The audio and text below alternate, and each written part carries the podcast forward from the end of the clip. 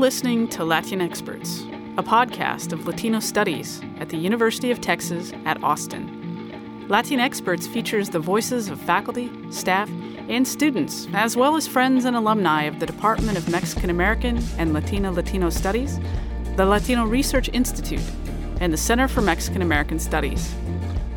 Join us for this episode of LatinXperts.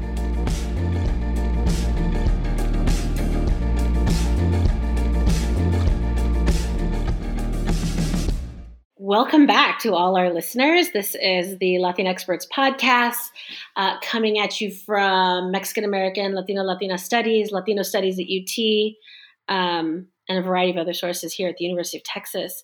My name is Dr. Rachel Gonzalez Martin, and I'm here with Dr. Belém Lopez.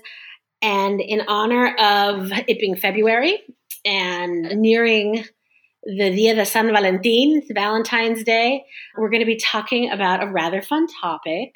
We're talking about affection. And so, Dr. Lopez Belém, how are you? Uh, hey, Rachel. Uh, I'm doing well. You know, I'm excited to be talking about affection and how we talk to each other and express affection. Yes. In sometimes fun ways, but also ways that would you know, have abuelita get a little mad at us. I think that's something we need to mention. Our content today is a little blue. I can't remember if we frame our podcast as family friendly. I would say this is not necessarily kid friendly. Um, it's not totally explicit, but we are going to be focusing on expletives. We're thinking about expletives and insults and how we as Latinos in our communities have an interesting way of showing affection to the people we love or like or at least don't dislike people that we're close to. So that's what we're talking about today. And but then why don't you give us a little bit of round out, uh, round uh, a roundabout way of, of what you do and how you do it and why insults matter to you. You know, uh, I'm a trained psycholinguist, linguist on some days, and I'm really interested in figurative language. So figurative language being non-literal language um, I've done some work on humor and jokes, and I think what attracted me to this topic and, and you know having this sort of series uh, on talking about expletives is how we use expletives with you know discussing interpersonal functions or expressing closeness with our friends, but also because expletives they fulfill a particular communicative function, right? That we can't necessarily use or do with everyday language. So as you know this, I'm interested in idiomatic expressions, but I think with expletives, it's really interesting to see these sort of intersections of your social group, but also expressing emotion, using humor, and how it can be used to express solidarity, but also to emphasize like in group and out group. So I'm excited to tease these apart today. That's awesome. I was thinking, and this is terrible because you can tell that I'm only just coming off like a, a semester off. I'm thinking like I like bad language. I think bad language and we're actually thinking our listeners maybe you can chime in we're thinking about doing a recurring series on the podcast called talking shit or maybe even talking shit in latino communities latinx communities and this way in which we use language to communicate all sorts of things beyond like literal lang- literal meaning right? Thinking about the symbolic but also you know if we can kind of pull back on scope a little bit right we're living in a pandemic right now, right? We're, we're all coming into this full year's time of really being separated from the people we love and care about and the environments that we were used to sort of engaging with people. So even thinking about the banter at the bar, right? Or the banter on the bus, right? Anywhere we're all kind of confined together, you know, our language can get a little bit blue. We can get a little bit sassy or angry, but not necessarily in a way that we're really hostile, right? There are ways in which we show affection that are very much place oriented and even time period oriented. When Belém and I were talking about getting this topic together, and originally we were going to record in the morning, and we kind of laughed like, this isn't really like before breakfast kind of conversation. this is nighttime talk. And so even yeah, under- this is after 5 p.m. totally. This is the it's 5 p.m. somewhere kind of talk. And so even thinking about that, right, we have a certain view on the topic you know this idea of language and the kinds of language and insults and expletives but we also know that in latinx communities right this language is all over the place right this idea of you know, Belém, your work thinking about like mixing language, thinking about code switching, even just thinking about age appropriate language, right? You work with with brokers. So the idea that like, you know, you could be 7 years old and know medical terminology because you have to, right? So even just thinking about the ways in which language and the presence of certain kinds of vocabulary transcend what people might expect in certain communities just because of life circumstances, I think is really interesting. And so I'm a folklorist, so I'm less technical than uh, Belém is when we're talking about dirty words and bad words and bad language. But my love of language has always been about the idea of there's dictionary definitions of words, and then there's how people use words. And I love getting into arguments with people about denotational meaning and you know, well, that's not what a word means. I was like, yeah, but that's how I use it and my friends use it. So why do I why do I need to change that when it does work in my community the way that I needed to do work, right? There's a successful, right, communicative dialogic engagement. So I don't need to worry about what the Real Academia Española says a certain word means, right? Or even just the um, Webster's Dictionary. Yeah, totally. And I mean, Real Academia doesn't really take into consideration how language has changed, particularly in the Americas, right? Like, absolutely, not. we don't we don't speak in Castellano. Um, you know, no. Ana Celia Zentella fought for a long time for them to include Spanglish, right? And they didn't even want to recognize Spanglish as a word, where it's like we all use the word Spanglish. So basically, these sort of I want to call them archaic, but yeah, they're archaic forms of like yeah. policing language and telling us what is what functions as a word, what doesn't. But communities, one, language changes, but also communities use words in particular ways, and words can take on additional meaning. Absolutely. You know, Absolutely. Like I remember, yeah, like you know, as a heritage Spanish speaker, using words like carpeta to refer to a notebook, even though I know that's quote unquote not the correct way, but right. we have a way of, you know, reformulating language. And that's one of my interests as well. Oh, I completely agree. This idea that there are ways in which there's a ways in there's ways in which people manage resiliency and manage sort of their power the power dynamics in the world at large by controlling what comes out of their mouth or choosing not to control depending on who's watching what comes out of their mouth and i think a lot of that when we think about expletives and I wrote my first big sort of research project. Well, I guess my last big research project as an undergraduate was on the word cabron, right? Was thinking about this male male insult Ooh. that's very mm-hmm. sexualized. But I grew up with that term. It wasn't it wasn't like I, I kind of make fun. It wasn't fighting words. It was play fighting kind of words. And so so you know, thinking about how language language like releases or materializes these different nuances of relationships that aren't you know, kind of humorously, they're literally not black and white, they're brown, right? There's an in between sort of cultural interpretation of what's going on. And so uh, you were talking just a second ago about essentially language ideologies, right? It's not even what right. language is doing, it's how we feel about using it, how we how we're told to judge people based on what of how they're saying something, not what they're saying. And that I think haunts us as a community, right? Thinking about whether it's being a heritage speaker and then being put into ESL in kindergarten because there's a presumption of your capacity, or like me, right? My family gave me, you know, Spanish language flashcards as a kid and expected me to like pick it up. But they didn't want me, they didn't want to speak to us directly because they didn't want us to have an accent when we went to school because they had their own sort of hangups about growing up Spanish speakers, you know, decades before. Yeah. And I think, you know, that I love that you brought up like being given Spanish flashcards. Mm-hmm. Growing up for us, we could only speak Spanish at home. I, oh. I tell my mom that she was like a linguistic pol- police woman. Sure. At like the minute we crossed the door, it became a rule that ya no se habla inglés because my parents were, you know, they were recent immigrants and they yeah. thought that we wouldn't learn to speak Spanish. Sure. And then when we spent summers in like Juarez, it was the same thing. And then my dad, he's interesting as well because he grew he knew how to speak English by the time like I think I was born, but he refused to speak to me in English as a kid because he like he had his own ideologies about his own language use where he was very nervous that he would pass on my his accent to me. Oh, think about that. Or, and to my brother. So it, yeah, so it's really interesting to think about like how these ideologies persist intergenerationally, how they affect you know uh, language socialization practices, and how it's definitely tied to identity right? Um, and then speaking Spanish as a heritage speaker and then being called like a pocho or a pocha. And then that creates all these anxieties Lord, where yes. it's like, this is the Spanish that I know.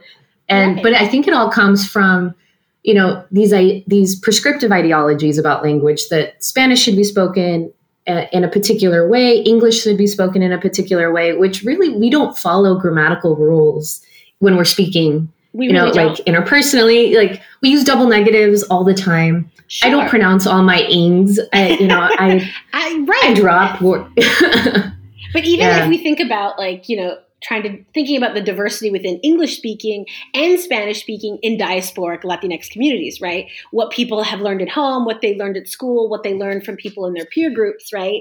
Um, and then thinking about what comes out of people's mouths is Mhm. creative, right? We, we don't really give people the latitude to be creative and say that that's on purpose, as opposed to wanting to say this means you're capable and this means you're not, right? So thinking about how those ideologies overlay. But you said something that I think really helps us transition to this idea of our own maybe personal stories and feelings is the ways in which a lot of these terms, when we think about language, a lot of the language, particularly bad language that we use, um, marks who we're talking to as people that we know really, really well. Right. And a lot of times that could be family. I will say I learned the most Spanish language expletives at home.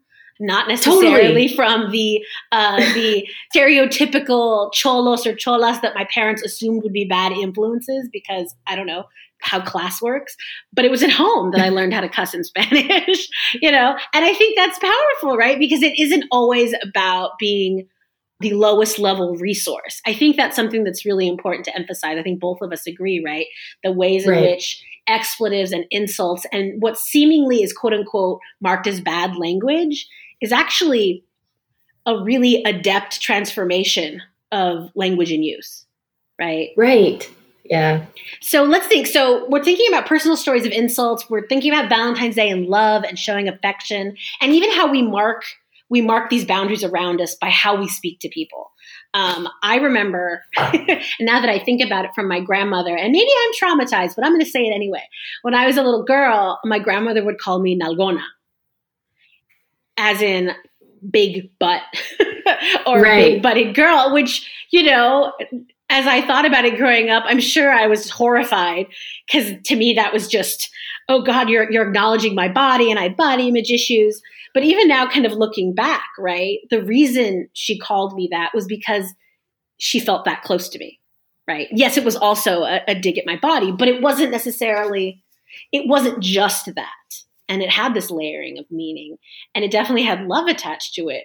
That's not to say we all have a healthy sense of what love is, but I think that and it's a- also intimate. right? yes, it is. It's also intimate. Like not just anyone on the street could call you that or could call you that without you responding in some way. Exactly.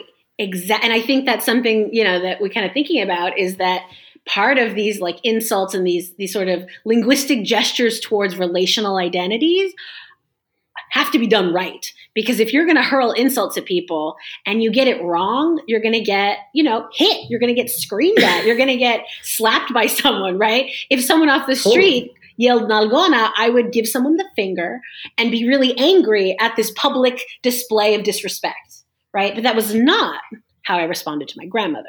Clearly different relationships. What about you Belém? do you have any do you have any of these sort of traumatizing examples that that exemplify our point here I think in last time, the last time on the podcast, we talked about how like my family called me Prieta. Yes. But I was thinking of like, and that one was the one where it was about like I couldn't be outside for too long, Yes. because I was playing sports. But another one that comes to mind, and I don't. This one isn't as traumatizing. It's just kind of funny. So I do want to bring in some humor. My mom refers refers to my brother and I as her feos, like we're her uglies, and she calls me ojona fea, so like ugly eyes or like big eyes, like ugly big eyes and my bro- right yeah, ugly big eyes. And my brother is her flaco feo. So like we're both feos, but it's on two different body parts. Yeah. yeah, and. I've always asked my mom, like, where did that come from? And she said that when I was born, she thought I was really ugly. So, So your mom's like- got a sense of humor, is what she's saying. totally and and apparently, when she called me ugly when I was born, my abuelita like yelled at her and was like, "Estás pendeja, quién sabe qué." Yeah. And so it's to me, it's just kind of funny. My mom is a very funny woman. Um, she hates that I use her as an example uh, for linguistic for We'll make her linguistics. all the famous. Belem. We'll make her famous. It'll be great. Uh, Yeah, maybe We have full But- respect for you, Senora. I promise. Yeah, But totally. thinking about She's that, not right? to listen. She's not gonna, she might. But so think about this, right? This idea of, um, per- you know, our parental relationships, right? Or even like your mom being chastised by her mother, right? Through Right. understanding that there is a power to what we say to one another. But also, I mean, she's your mother, right? So any physical traits that she maybe doesn't like on you possibly lead back to her, right? It might be something she feels about herself. So we think about that bodily intimacy, right? There's definitely a right. there's definitely a closeness to that, right? If she's she always thought of herself as super flaca in a way that was insulting that she was self-conscious about, you know, your brother now reflects that. And if she's got so, you know, proportionally large eyes as you do, my friend, then maybe that's, you know, her connection is more like, "Oh yeah, I'm saying that which sounds kind of mean, but I'm also kind of proud because that shows that you're my daughter." Right. So almost like claiming people, right? The idea but again, if you take it out of context or even you take it out of a cultural context, right? all of a sudden it gets a little bit dicey, right? People from an outside of your community saying, wow, your parents are, are very, um, you know, are cruel. You're like, well, And no. they're mean. They're mean, yeah. Yeah. And you're like, actually, well, yes, but no, it's not not the, not in the same way. So even understanding that, you know, in diaspora, even when we live in the United States, the things we bring with us, the ideologies, the histories, the language use that then transforms, you know, in the present, it, it's all new, right? It's emergent. Like in folklore, we would call it, you know, in like the, the the naming that you share with your brother, with your mom, right? Like that couldn't exist in another place. It's completely a function of you being siblings and you being her children and her personality coming together with how you were born, right? Or what you know what you look like just happened to be looking like when you were born. Um, so, kind of in the, in the same vein as insults, we're kind of getting a little more graphic. Like thinking about expletives. Can you, as a, as a linguist, Belem, can you define for our audience what what do we mean by expletives? So I think today the way we're kind of defining expletives might be like words that people might find as taboo, maybe not something you'd probably say in the office, Yes. but they are words that we use to in they and I want to contextualize them because when we use expletives, expletives aren't the literal meaning, right? It's Yes. it's a, an additional meaning or it's a meaning that's taken on by who's using these words. It could be within a friend group because I think it's important to also talk about like how words are used within our friend groups, Absolutely. maybe even within our like colleagues, but also within our family because so, sometimes those fears don't necessarily overlap. And what you might say, you know, with your friend group, if you said it in a faculty meeting, might get you in a lot of trouble. True story. You know, I believe that. yeah. I believe that. I feel like we understand. Yeah, so- yeah, like I, I, we, yeah. And today we're using a lot of humor. So a lot of these expletives, we're going to be talking about different phrases that we might use, maybe swear words, but they might also be words that you know just have taken a different meaning. Um, Absolutely. No, that's great, right? That gives us a sort of a rounding at the edges. And really, what I was going to add to that, right, as someone who's interested in how people communicate in particular cultural contexts, right? Particularly Latinos, maybe uh, women, maybe people that identify as Chicanx or Puerto Rican, right? Those are going to be different social and cultural contexts, even temporally, right? Something that was an Mhm. expletive 50 years ago. And in fact, a lot of the terms that I think we're going to be thinking about now are really changed over time based on different sort of developments in social ideologies. The, our feelings about what they literally mean inform how we figuratively use them, right? And I think that's important um, to understand, right? So we're seeing we're seeing this idea of shift in values, right? And then an understanding of, of again society changing. So let's get into Mhm. some of our examples, Belem. I don't know where you want to Okay. start, but I'll let you start, um, and I'll dive in after you. Okay. Um, I, well, we have a lot of words. Um, We do. We're very good at developing examples. We'll probably have to lump them together for the sake of our Yeah. listeners.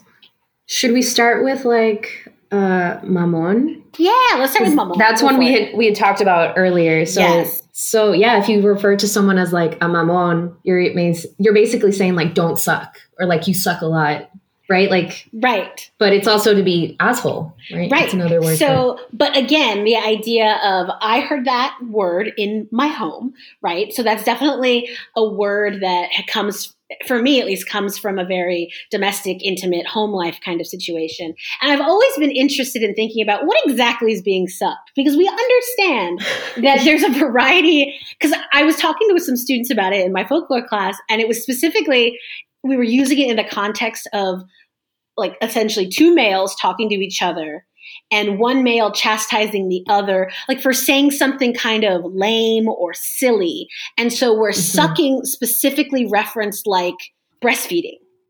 And this idea of thinking about the person who spoke as being sort of childlike or not a man, right? That's where sort of the insult came from. I'd be curious to think about other, how else you've seen that interpreted. Because it was really difficult to come to it in class and and to try to get it in context and understand where where sucking was being identified. yeah, I th- I think you bring up a good point because I, I, would think, and I don't know, and we've talked about this, the you know the history of this word or how it no, came yeah. to be, but like if if we take it back, I, I, think it could be related to like sort of infantile. What is yes. it? Infantilizing yes. a person. If we think about breastfeeding and a baby, I, I, don't know if like we could throw in some queer theory in this sure. as well. If it's like two heterosexual men telling each other Absolutely. like no seas mamon, no mames, no mames, because um, very popular. yeah, like what what is that doing? Where does the insult come from? Absolutely, right? really you know, trying to tease this true. apart. Yeah, it's it comes from feminization, right?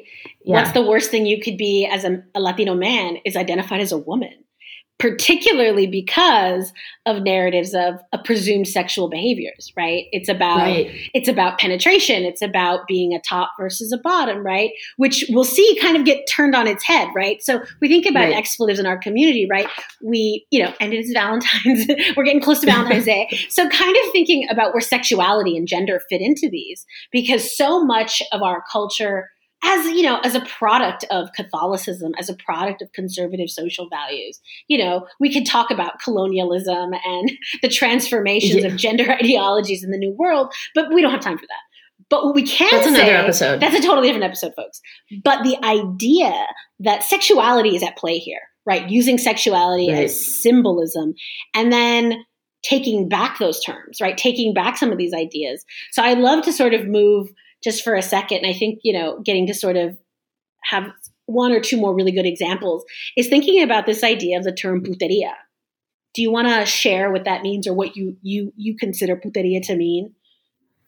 Sure. I you know like when you hear about like oh and que andan en la puteria, you, it's basically slut shaming people, yes. right? Or talking about being promis- promiscuous, about people's sexual sexual encounters, or just yeah. like it's you know like It's talking, yeah, it's, it's using yeah. it's using, you know, it's essentially an allusion to sex work that's negative, right? As opposed to right. being right. And so part of thinking about puteria or even using the term, we were talking about this and bringing up the idea of um, queer people, particularly queer men or gay men uh, or non-binary folks using puta as a way to refer to femme friends um, right. isn't about shaming as much as it is is about acknowledging like a sex positive identity that's distinctly different from how puteria would be used, let's say, in our grandparents' generation or our parents' generation. Right. Yeah, totally. I like this reclaiming of these terms, right? Yes. Like, so language does change, but also reclaiming these terms to where they begin to lose the sort of negative connotations. And I like that you brought up, like, it makes them more sex positive as opposed yeah. to slut shaming or telling talking about people hoeing around where it's like people can do what they want as long as they don't hurt others, right? Absolutely.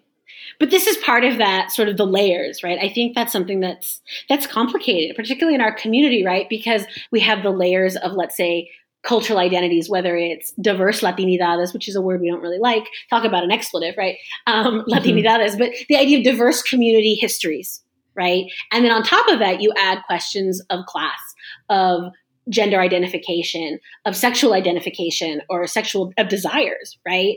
And then you then you try to put like push all of that through a single word and you're never going to get one one one simple answer. And so i know that something we really wanted we sort of talked about was like the again the reclamation of pejoratives right? What does it mean right. to take back these words that before and, and, this sort of gets us thinking about this next example right? Joteria right? Where we're going back to this idea of sexuality and this idea that a term that was used as an accusation, right? To be a joto or a jota, right? To be outed Yeah. in a very aggressive, very dangerous kind of Dangerous, way yeah. has absolutely been reframed right whether it's you know joteria as a conference you know for intellectuals thinking about queer theory and in brown communities or even just to you know the passing friday night joke of what are we doing tonight was joteria you know being Yeah. gay being queer and being proud right as opposed to Right. like hiding out with those kinds of terms but i'd love to hear more your thoughts either on these or or or other terms that sometimes i think we, you know culturally and socially we take for granted because we're thinking in english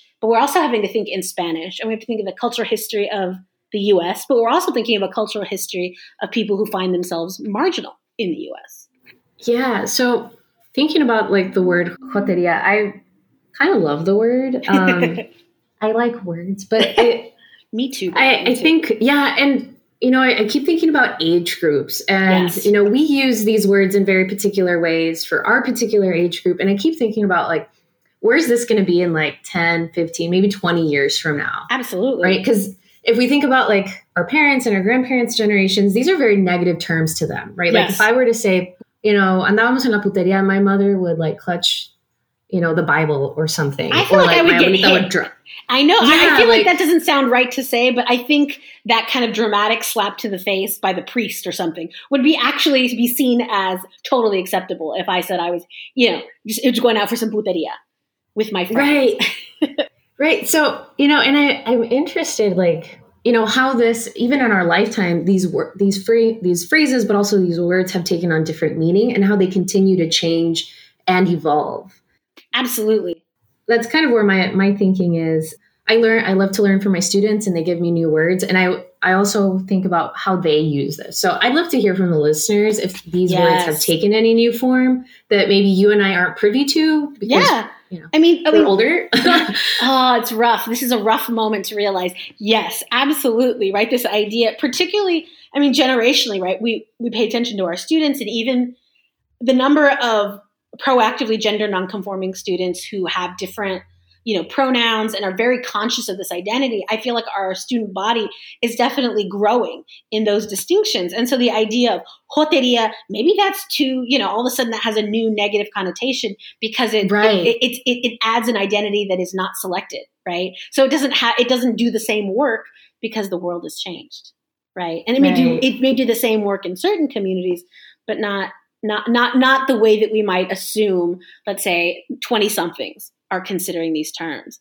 Um, i think that's actually really powerful right? But i think we need to you know we're, we're kind of heading to that place where what do we think our takeaway is right?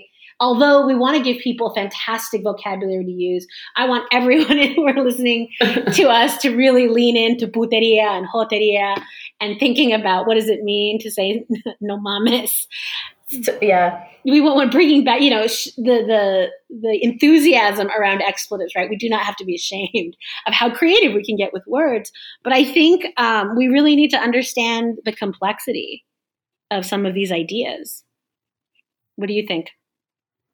Yeah, I think the complexity and what these words mean in particular contexts, in particular groups, understanding that there is a history to these words, right? And how that history has changed and how it's going to continue to change, I think are important takeaways for these words. And also, I agree. I'm No. all for reclaiming of words, you know, like I, I think we should also think about that as well and kind of propose that to our listeners think about how these words can are have been reclaimed are going to probably be reclaimed again or change change i, I was going to say this embracing of change but also like you know the way in which language language is is a, a materialization of our world and a materialization of our values but maybe not in the direct way people think right? The ways in which our communities are changing the ways in which our ideologies are changing.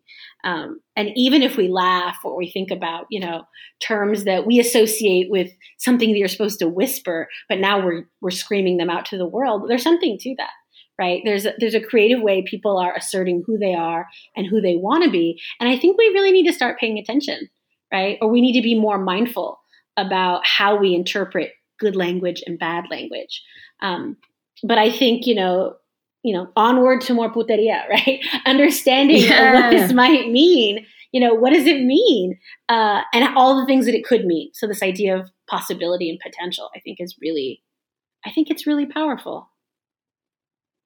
So Absolutely. we're winding down. Do you have any final thoughts for our listeners, Belém, um, as we send them out to self-consciously document their their expletives and those they love and the the pet names they give their partners that may or may not be G-rated? Um, any thoughts? I no, I I think I am good. I, maybe we can end with like "Viva la puteria." Oh, that sounds um. good. Viva la puteria. that's that's where we're going with this. We're really excited. Everyone yeah. stopped in to listen with us today. We will see everybody next time. Thanks, Belém. Yeah, thanks, Rachel.